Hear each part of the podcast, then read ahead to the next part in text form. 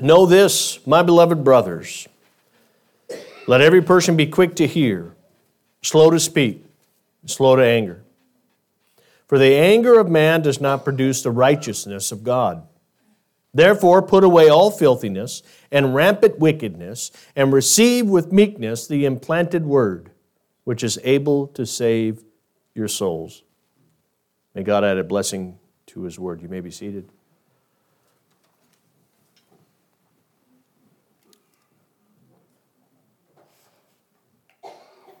Please join me in prayer. Heavenly Father, we come before you. You are a good, good Father. You are perfect. And we are not. But it is by your grace, by your mercy, by your love that you've called us unto yourself. And so, Father, as we come before you now to hear your word, I pray that we would receive it well and write it upon our hearts and allow it to guide our lives in you. And we pray this in Jesus' name. Amen.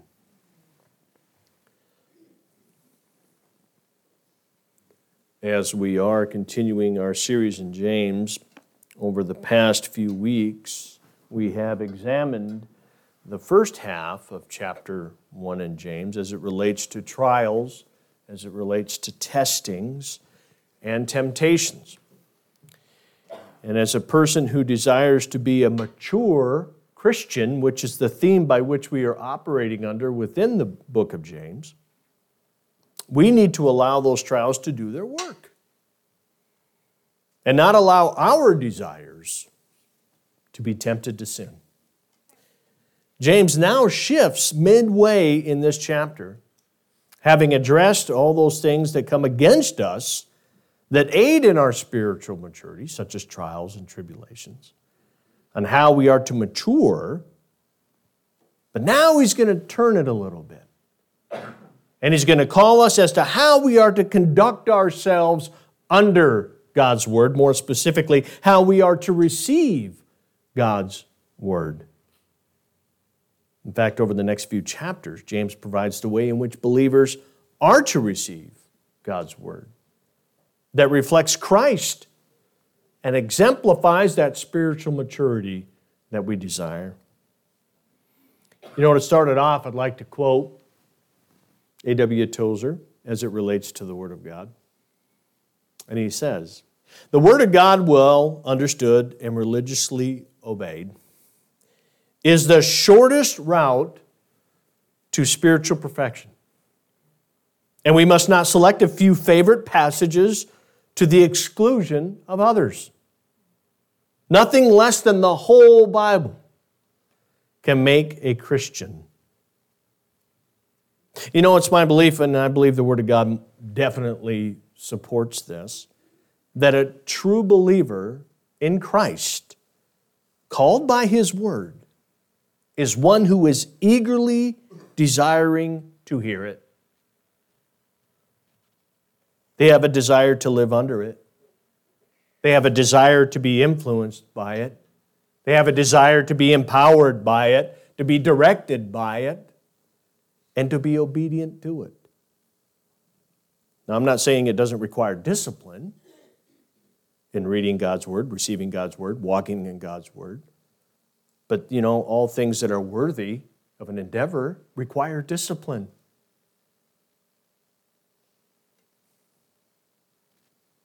But there should always be a longing within the believer for God's Word. And as we will learn, it is the implanted Word in us by God through His grace for salvation, as we learn in verse 18 where it was the word of truth that brought forth our salvation. And when we heard the gospel of Jesus Christ and the word of God, it ignited our faith to believe. And from that time forward, it should influence how we live. We should have a desire for it. I've met Christians who have said, Oh, I've, I believe in the Lord. I, I gave my life to Christ, and we would engage in a conversation. You know, obviously it's like anything else, right? Uh, oh, I love Chevy pickups. Oh, you talk Chevy pickups. Oh, I love the Minnesota Vikings. Let's talk about the players and its history. But when I meet a Christian, I'm like, oh yeah, where do you where do you go? Where do you worship? Right? And I've met some that say, yeah, I don't go to church. I don't, I don't read the Word of God. How does that happen? If it's the implanted Word of God, it's in you and it desires the things of God. And so I become very concerned when I hear things like that. So this morning, we're going to talk about how we are to receive God's Word, how to receive God's words. And now understand, this is on the backdrop of James talking about trials, tribulations, and testing, and temptations. And so we need to receive God's Word correctly in order to face those things, those things of life, and to spiritually mature in faith. So let's look at verse 19 through 20.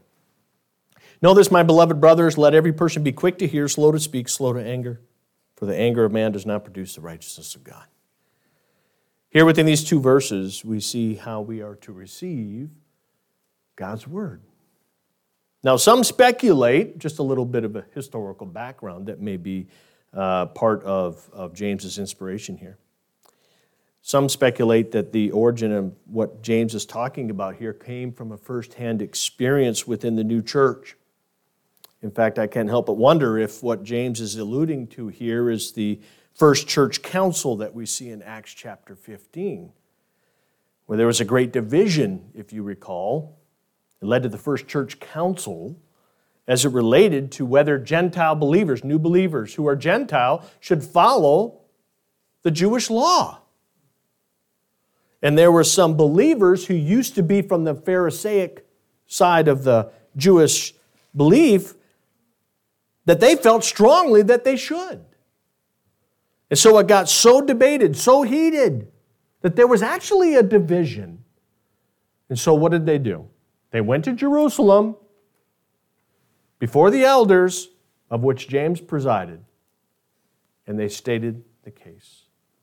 And so I can't help believe that James is drawing from a personal experience as to how we are to receive the Word of God. And regardless of what James really is influenced here by, maybe it was a personal account on how somebody received the Word of God. He admonishes us to receive the Word in a proper way. Whether it be from a personal study at home, meditating upon the Word of God, or whether it's taught to you in a Sunday school class or a mentoring session, or whether it's by virtue of the preaching of the Word in the church. And so, right out of the gate, James admonishes us to do what? To be quick to hear. To be quick to hear. You know, we've said this many times that prayer is the first and most important work of the church and believer. Then hearing has to be second. It was once said the key to wisdom is to hear more than you speak. And when you speak, do so to learn by asking questions. You know, a predominant theme in God's Word is hearing, is hearing. In fact, it's how we become saved. As for, this is Paul speaking, or this is Jesus.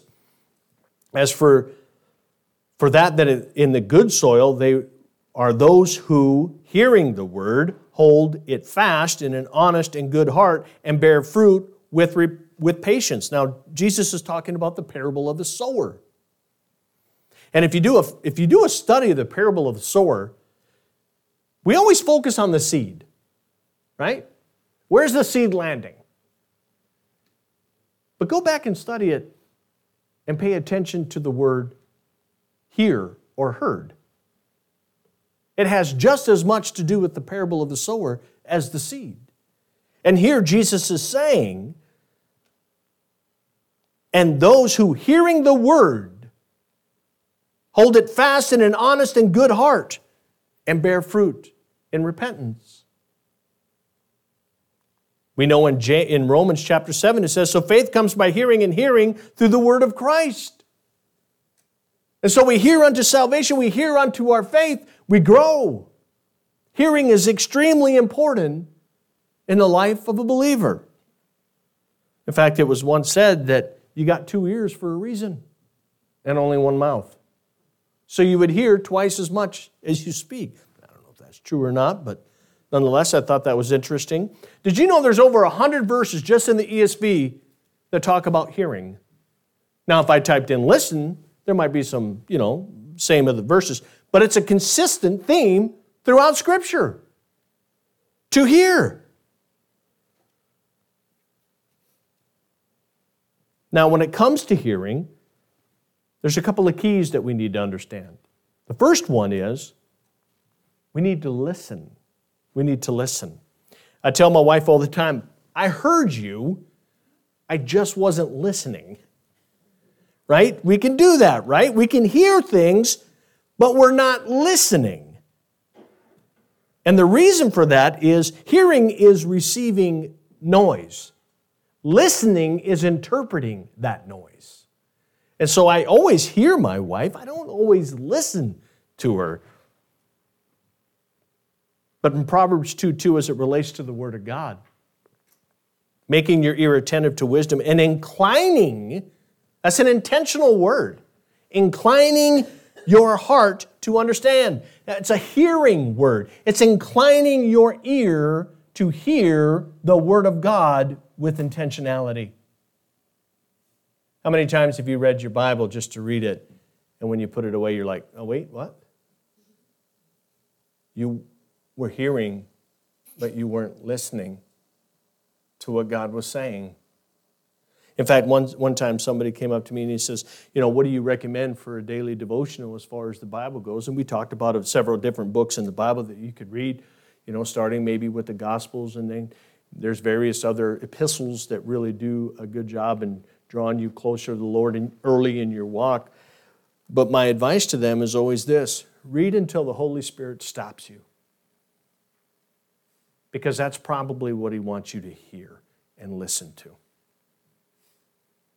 And, and so it's not an exercise in how many words I can read and how many chapters I can read or how many books I can read. Now, there's nothing wrong with a, a full year plan right? We need to have, you know, historical based knowledge on, on the Word of God as a whole. But when the Lord stops you on a specific verse, stop and listen to what He's saying because He's speaking to you.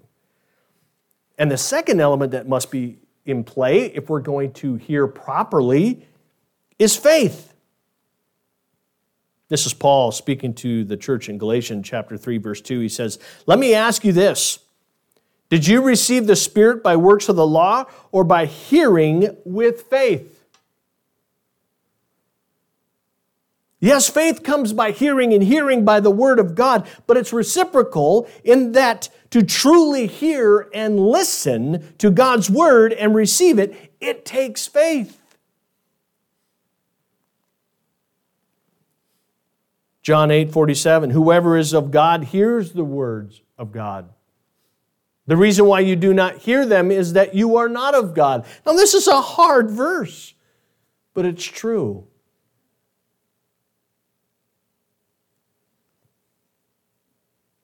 For my sheep hear my voice. We're talking about that implanted word again. And we hear our shepherd. We hear the words of God. So hearing is paramount.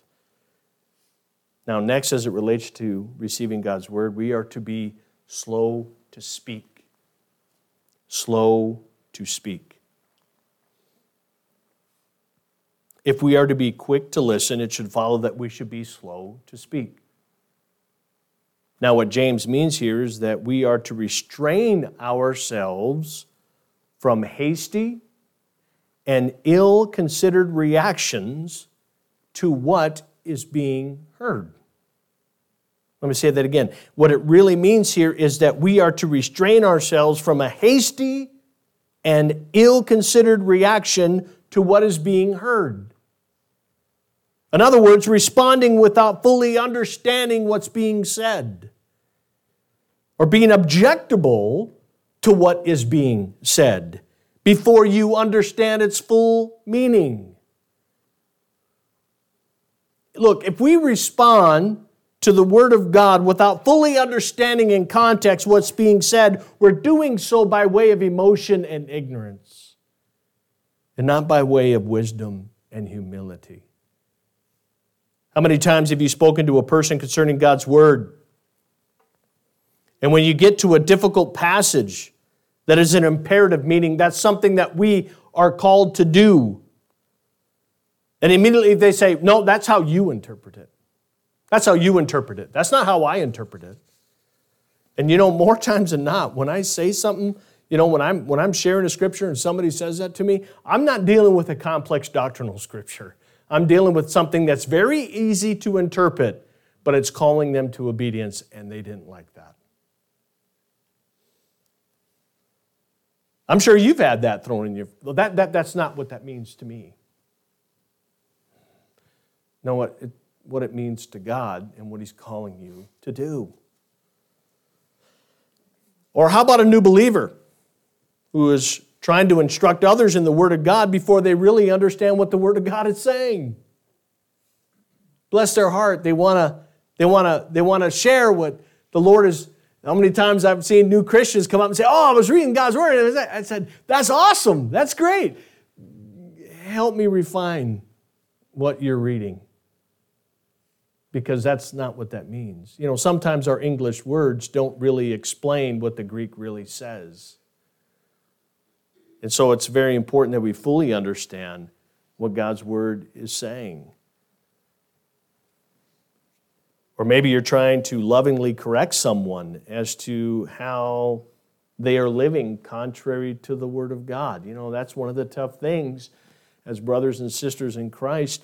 When we see a brother or sister in error, yeah, we need to bathe that in prayer and we need to make sure that we are prayed up so that when we confront them in love with the purpose of restoration, knowing that we're right in what we're bringing, you know, they become immediately offended when you bring it up. And that's not how we're supposed to respond to the Word of God. Whether we're confronted by somebody who loves us, whether we're new in Christ as to reading the Word for the first time, or we're reading a scripture or we're shared with a scripture that's tough for us to process, the first step that we're supposed to do is listen. Don't be so quick to speak. Don't be so quick to shut somebody down. Don't be so quick because what God's word is saying here, what James is saying here is listen. Listen to the full context. And you know what? Sometimes we're going to listen to the full context, we're going to understand what they're saying, and at the end, we, we still may not agree with them. But we're not supposed to disagree with them with anger. With anger. And that's the next thing. Is we're not to respond to the word of God with anger. Here, James reveals what happens when we fail to listen, when we fail to respond well to God's word. We can respond by anger. Now, this word used by James does not mean a moment, momentary outburst of anger. I, one of the things that I don't know why I do it, I probably have to sit down with uh, Doc there and, and kind of explore this. But sometimes when I'm, like uh, yesterday, I was working in my shop and a loud noise, you know, something fell, right? And it scared me and immediately fight or flight kicks in, right? And in those situations, I'm, I don't want to flee. I want to fight. And I'm like, where does that come from? So, so that's something I need to explore, but, but maybe from my military experience, I don't know. But that's not what James is talking about here. What James is talking about here is a strong, persistent feeling of indignation and active anger.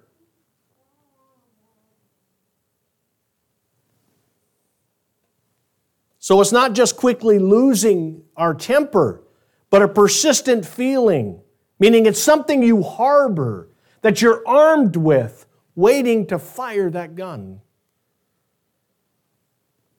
Again, I can't help but think of the situation here that may be driving this is that first church council where you could about imagine the, the Pharisaical individuals and the, and the ones that argued that Gentiles shouldn't, the debate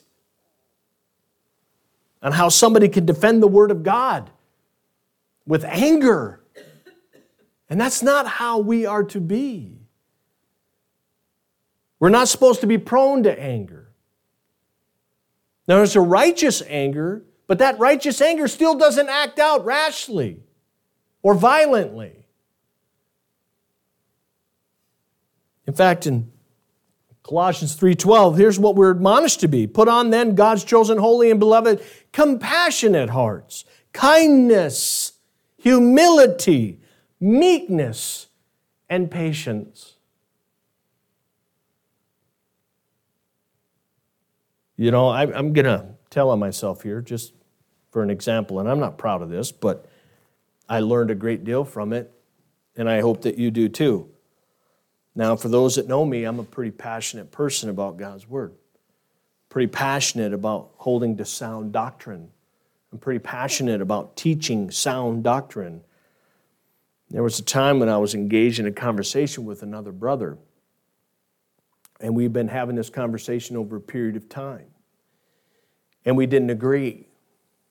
And each time that we spoke, voices started to raise a little bit more. Resistance started to happen a little bit more.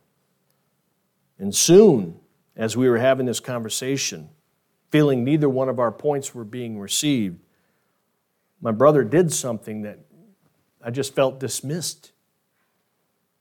And I responded in anger.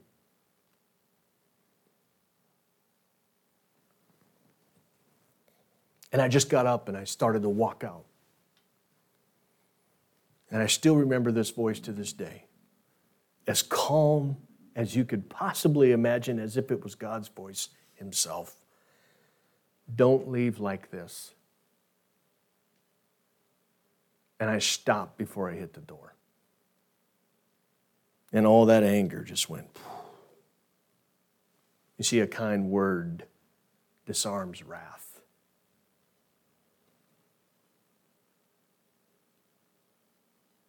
You know, after thinking about it after it happened, and of course we reconciled and I apologized to my brother. You know, I wasn't defending God's word, I was defending me. I was angry because I felt I was saying what I was saying was not being heard. And when it was finally dismissed, and I felt dismissed, I responded in the way in which James tells us not to. I wasn't very mature, and I was embarrassed. And the Holy Spirit did a work. And praise the Lord, He received when I asked for forgiveness and we reconciled. But that's how easy that can happen when you're sharing God's Word. Look, we're passionate about what we believe. That's a good thing. But don't let that passion when you feel it's not being received in the manner in which you are passionate about, don't let your anger pop up and destroy the conversation. That's one of the things that I loved when I was going to school for my grad work.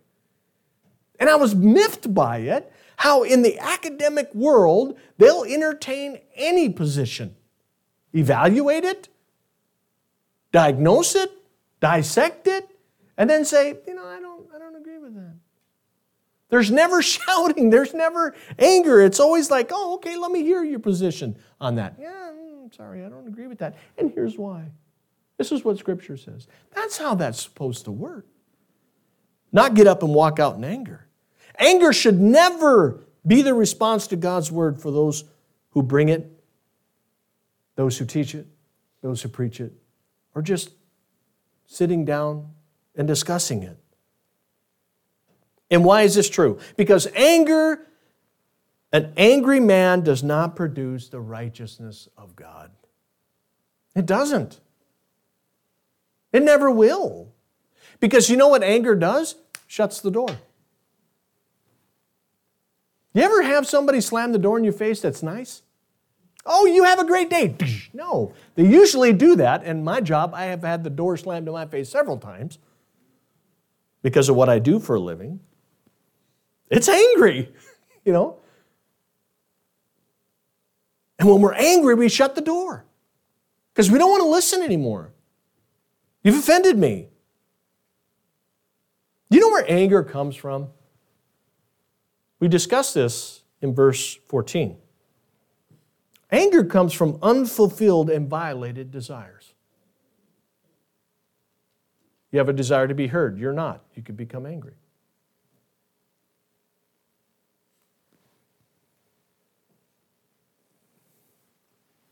Or unfulfilled desires can result in anger. It all goes back to our desires. And if they're tempted in a situation, they can respond in sin.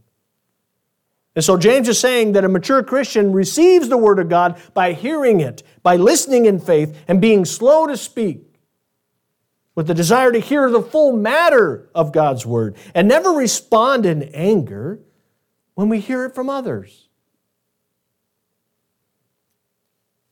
Now, in verse 21, James says, Therefore, again, when we see that word therefore, we must back up. And since James has said anger does not produce the righteousness of God, and that our actions in life need to be governed by God's word and character and action, James then says, We must clean house. We must clean house. He says, Therefore, put away all filthiness and rampant wickedness, and receive with meekness the implanted word which is able to save your souls. Now, this verse was led to some confusion and debate. As James seems to be saying, we must put away wickedness and our filthiness of sin, then we can be saved by the Word of God. Obviously, when we compare this with Paul's teaching on grace, and that yet while we were yet sinners, Christ died for us, there must be another meaning to what James is saying here because Scripture interprets Scripture. They're not in conflict with one another. Now, there are people that thought there was. In fact, James almost didn't make it to the canonization because of it. So, what is James saying here? What James is saying here, and remember, he is writing to believers. That's who this letter is written to. Is that we do, in fact, sin. We do, in fact, have a sin nature. And that we are in constant state of sanctification, growing in the image and likeness of Christ throughout our entire life. And our desires should be turning from sin to righteousness over that time. But we have yet to be perfected. We have yet to come to the full maturity of Christ. In fact, we won't until the day of Christ Jesus. So we need to examine our hearts to ensure that our actions are guided by God's word and not our own sinful and fleshly desires. We talked about that a couple weeks ago. Desire is very strong in us, and we need to be aware of it. We need to understand what it desires, we need to understand how it works, so that we can thwart it before it becomes sin by repentance. Now, putting away here is kind of interesting what this means. It means stripping off of old garments. Stripping off of old garments. I like how Hiebert says this when he says this. He's one of the commentators that I read. He says, Putting away is the duty of divesting oneself of certain undesirable qualities or deeds. I like what he says there divesting oneself of certain undesirable qualities or deeds. You see, those undesirable qualities, they can go under the radar in our character. And then left unchecked, can be defended as a personality versus what it really is that's sin. For example, a confrontational person can be dismissed for just simply being direct. And yet he's simply being confrontational because that's has yet to change in them. It has yet to be taken to the cross. And maybe they're totally unaware of it. I can't remember, it was maybe Adam and Clay or both that we were talking on Wednesday, how when we first come to the saving knowledge of Jesus Christ, the Holy Spirit just floods us with all of this stuff that we need to repent of and forgive and walk away from and turn 180 degrees and walk away from it. And most of it we do. But then there's those things that are totally ingrained in us that have been there for a long time and we work hard to get rid of them and we repent and we and we fail and we repent and we fail and we just continuously bring it to the cross. And then over time we kind of give up. And then it just becomes a part of who we are.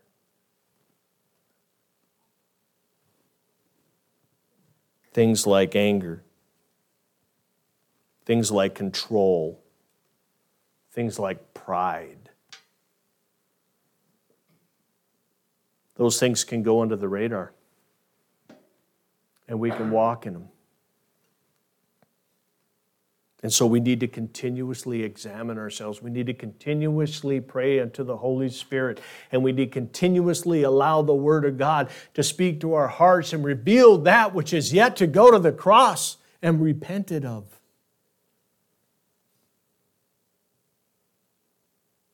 So we receive the implanted word of God with meekness in order to allow the filthiness and the wickedness to guide our actions. It's one of the purposes of the implanted word of God is to be worked out in you so that your whole life is dominated by it. And implanted here is very important for us to understand. The Word of God is not native to our soul. Did you know that? We're not born with the Word of God written on our hearts. It is implanted when we give our lives to Christ and we're regenerated. The visual picture here that James is using is more than just being grafted in, which I believe is what the King James renders it, but it is a seed that is planted in the heart of the believer, as in the parable of the sower. And the seed that fell on the fertile ground grew and produced fruit. And this ground is made fertile by the grace of God. And we are to receive this word with meekness, which means humility. As with putting off that which is evil, we must then put on with humility that which is of Christ. Colossians 3 12 through 14. Put on then, as God's chosen ones, holy and beloved, compassionate hearts, kindness, humility, meekness, and patience, bearing with one another. And if one has a complaint against another, forgiving each other as the Lord has forgiven you, so also you must forgive. And above all, these put on love, which binds everything together in perfect harmony. It's humility. It's meekness. Listen to this. I was praying about this, and God gave me this, and I want to share it with you. For the Word of God came in humility, it lived in humility, it was crucified in humility, and rose in humility. Therefore, we are to come in humility. Be crucified ourselves in humility. Live in humility so we can be raised in humility. And so, what James is saying in these verses that we're talking about is that the Word of God is to guide all of our actions and our interactions.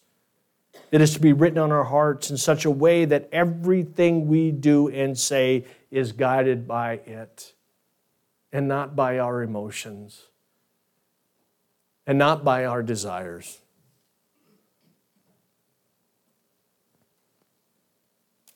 Now, when James says, and we'll close with this segment of the scripture concerning this implanted word, it says, he says, it's able to save your souls. Again, James is speaking to believers in this letter, and I'm sure there may have been a few non believers in the church when he wrote this letter, or the letter was read in the churches, just like there are non believers in the churches today. But what James is saying is not a working of salvation. You can't work, you can't earn your salvation. It's not based on works.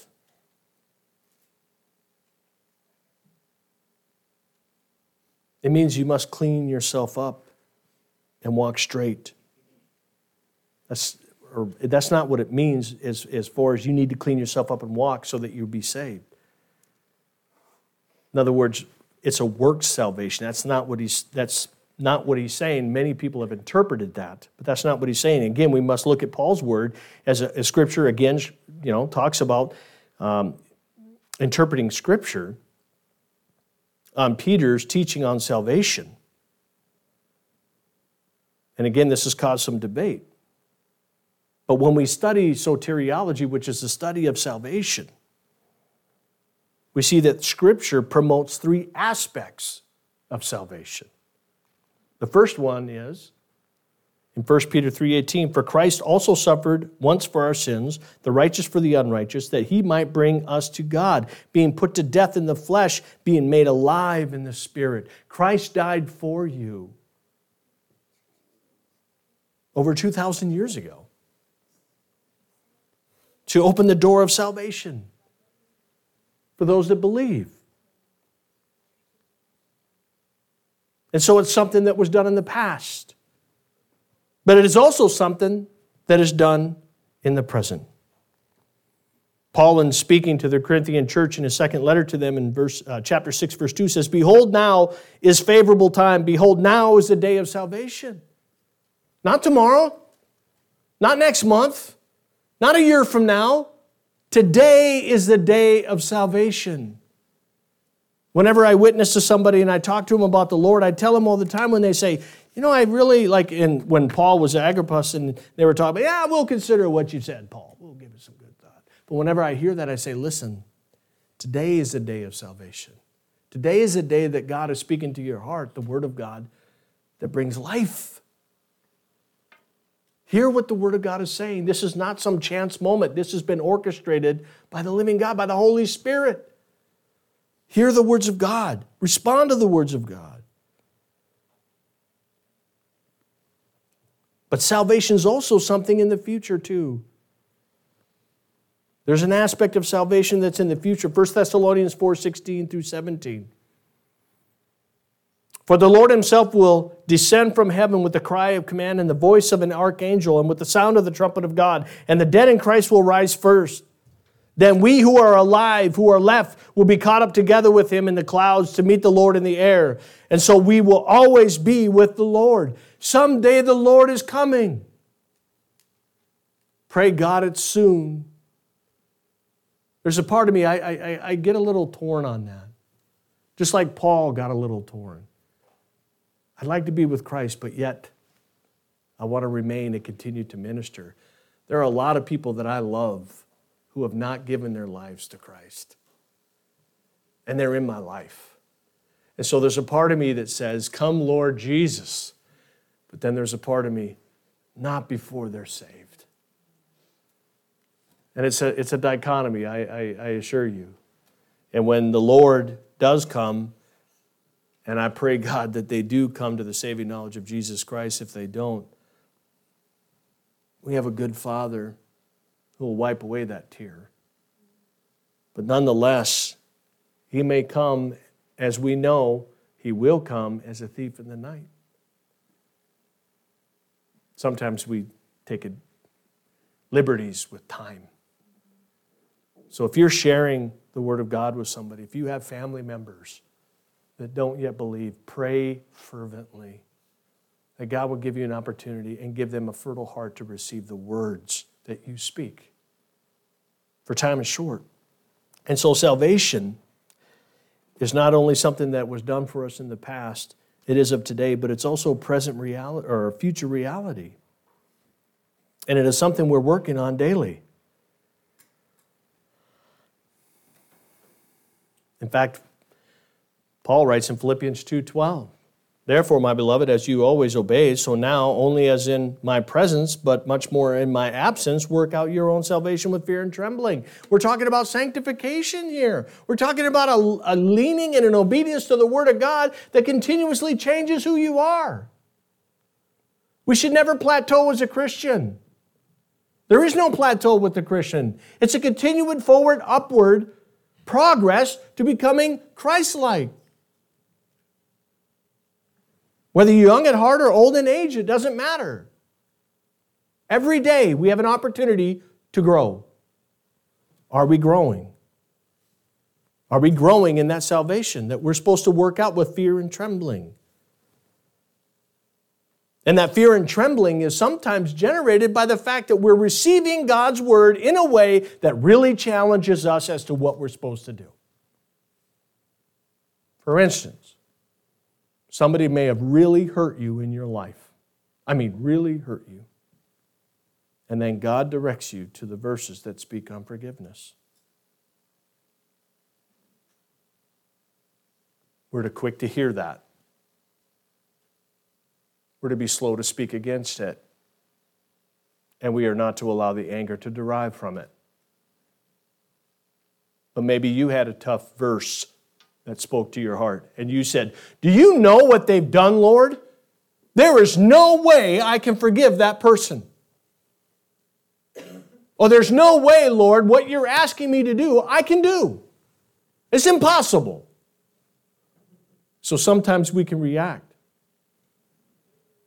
And when we work out our salvation through fear and trembling, I guarantee you there are going to be verses in God's Word that are going to generate those feelings.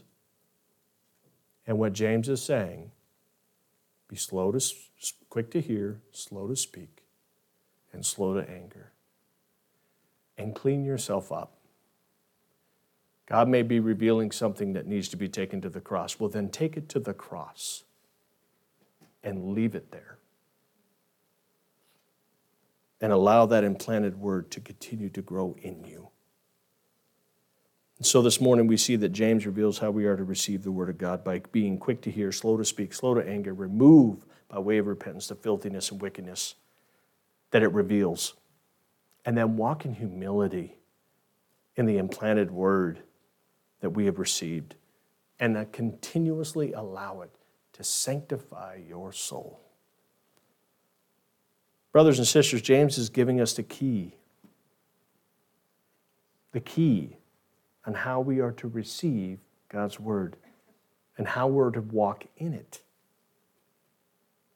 And when we do as He directs, we will grow in maturity in Christ and be freed from the things that enslave us our sin. Let's pray. Heavenly Father, we thank you for your word. We thank you that it speaks directly to our heart, that it rightly divides and that it reaches down deep inside where sometimes we don't even want to go and brings to light those areas in our lives that we need to take to you. Lord, help us now, after hearing your word, to walk in it, to be blessed by it. And so, Father, I just thank you for this time, and I ask your blessing to be upon this assembly. In Jesus' name, amen.